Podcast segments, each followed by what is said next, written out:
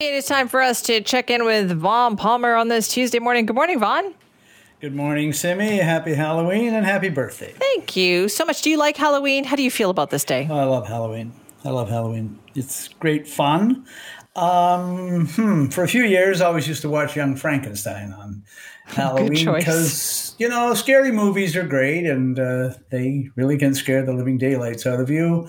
Young Frankenstein is one of the funniest movies ever made, and usually you can find some place where it's showing on Halloween night. So good. Great choice. Let's talk about what's going on out there, because Premier David Eby, it feels like, has been very busy the last couple of days. Well, he's an activist premier and clearly in charge of his government. He and the premier's office pretty much decide what's going on. He's more activist, I would say, than John Horgan and less into delegating. So, yes, a very busy day yesterday. The listener will know that I've occasionally been critical of Premier David Eby, so I want to start off with an accolade, because I think what he did last evening in Vancouver is really important, and he acted quickly. So Eby announced last evening that henceforth Holocaust education will be mandatory in the curriculum in B.C.'s high school. So they're going to design a unit for it.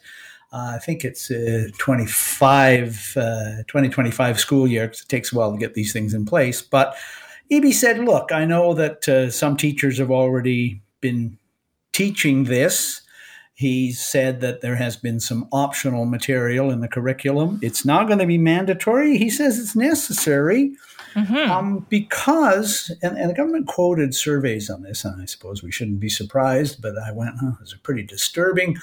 A significant number of young people and more than a few adults are either unaware of the full dimensions of the Holocaust, or they think they're exaggerated. And of course, if they've been spending too much time on the wrong websites, they think it's a hoax. So very important. And look, Simi, as I said, how quickly the government acted. So it's only been 3 weeks since that Hamas rampage of rape and murder and kidnapping.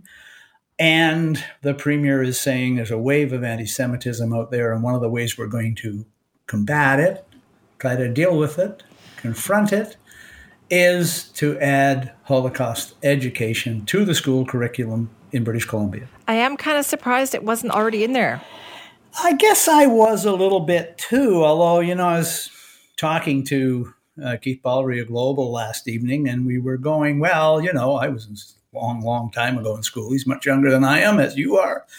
And I must admit, I don't really remember much about that in school. I learned a lot about the Holocaust from reading history, but I don't know as though maybe we shouldn't be that surprised. You know, our culture is fragmented. There's a staggering amount of misinformation out there.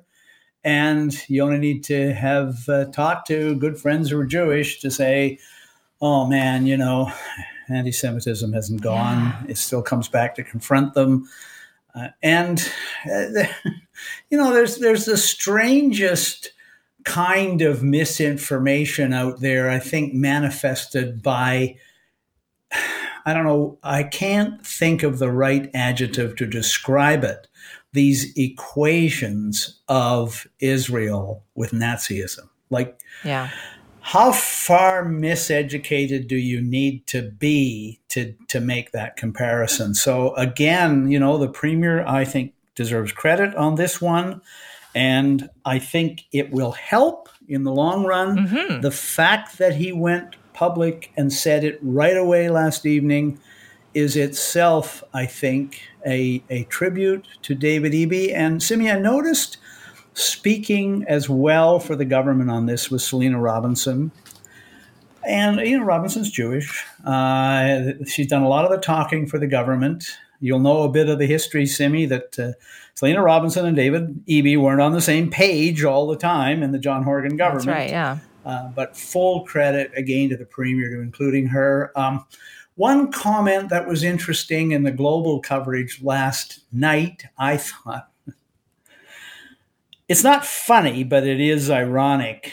One of the questions was, you know, in light of some of the comments that some of our academics, left-leaning, have made on social media, maybe they need a refresher course on the Holocaust as well. Yeah, no kidding, right? Maybe. And I'm glad to see this happening. Was optional before. They're making it compulsory. And I hope teachers just, I hope they were taking that information already. I'm just like, they're making it compulsory, but they have the option to always have it there.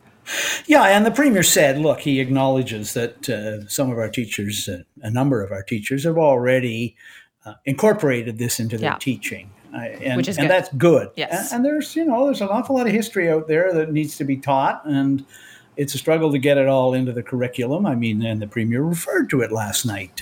Our record with Indigenous people here in British Columbia, the deportation of the Japanese during the Second World War. This is not the only human rights issue that you have to teach, but I think it's important that we recognize the Holocaust is a unique event in history, and comparisons of the Holocaust to anything else are themselves grounded in ignorance. We're back with Vaughn Palmer from the Vancouver Sun this morning. Now, yesterday, Vaughn, there was a big press conference. A retail coalition got together saying they need help when it comes to shoplifting. What did the Premier have to say about that?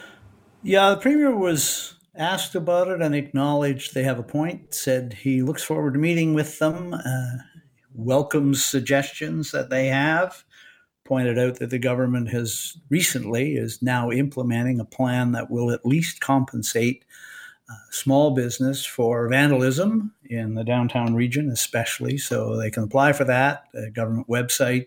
I think the applications open next month. So, but the Premier didn't dispute that there's a serious problem with shoplifting, organized shoplifting, violence against staff that try to stop shoplifting. And you only need to go up and down the West Coast, Simi, and you'll discover that our neighbors to the south, San Francisco, Portland, Seattle in particular, merchants are moving out of downtown because enough is enough. They can't afford to be there. They can't protect their staff, and gangs are now shoplifting. So we're not there yet. We did have a report, Simi, last week that London Drugs was thinking of moving out of downtown. They said they're not. I wouldn't say that it'll never happen, but the Premier was asked about it. The other thing the Premier said, and this is a standard David Eby answer on the issue of public safety, and it has some merit. He was asked again, and he said, look, we need bail reform. And he, David Eby, has been calling for bail reform for over a year. And he referred to something, Simi, you and I talked about last week. Mm-hmm. Our Attorney General went to the Senate committee, she addressed them virtually. The Senate committee is looking at bail reform legislation. She faced some tough questions from the senators who don't believe that this is a real problem that needs to be solved, real skepticism. Eby took a nice shot at the Senate, I thought. He said he's never been more sympathetic to the NDP's long-time call for abolition of the Senate. He's looked over the transcript. He cannot believe that the senators, some of them, don't get it, why we need to make it harder for repeat violent offenders to get bail. Okay, so there's that's still going on, but let's also talk about the other federal government issue that continues to cause a lot of problems here in B.C., this having to do with the pulling back of the carbon tax on home heating oil.